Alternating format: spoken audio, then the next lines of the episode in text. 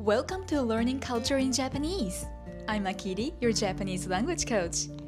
In this program, I'm going to talk about Japanese culture, the effective way of learning Japanese, and useful daily expressions in easy Japanese.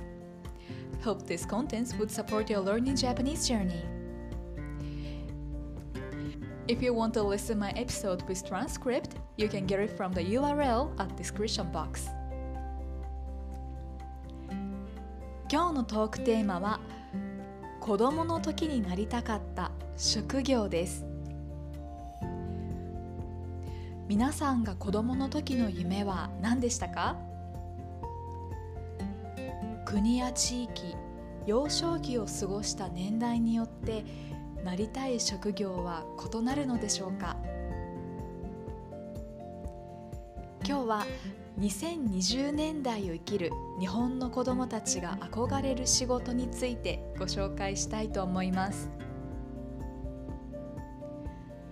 2021年4月に日本の株式会社クラレという会社が発表した新小学1年生の将来就きたい職業そして親の就かせたい職業という調査結果をもとにお話しします。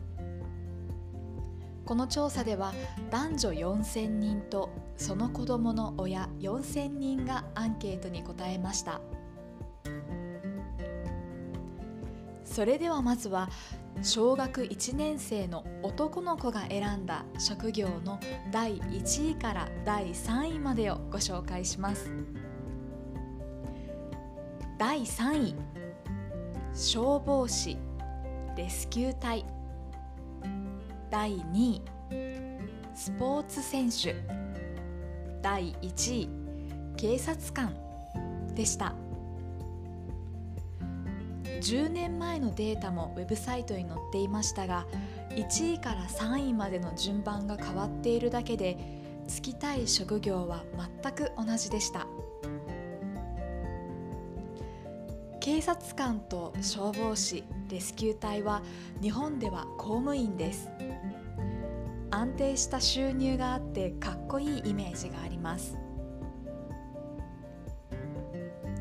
次は小学1年生の女の子が選んだ職業の第1位から第3位です。第3位看護師。第2位芸能人歌手モデル第1位ケーキ屋パン屋でした。こちらも10年前のデータがありました。1位と2位のケーキ屋パン屋芸能人は同じで看護師ではなくお花屋さんがランクインしていました。私は大学生の時に百貨店に入っているパン屋さんとケーキ屋さんでアルバイトをしたことがあります。パン屋さんとかケーキ屋さんってキラキラしていて楽しそうなイメージがあるじゃないですか。実際は結構大変でした。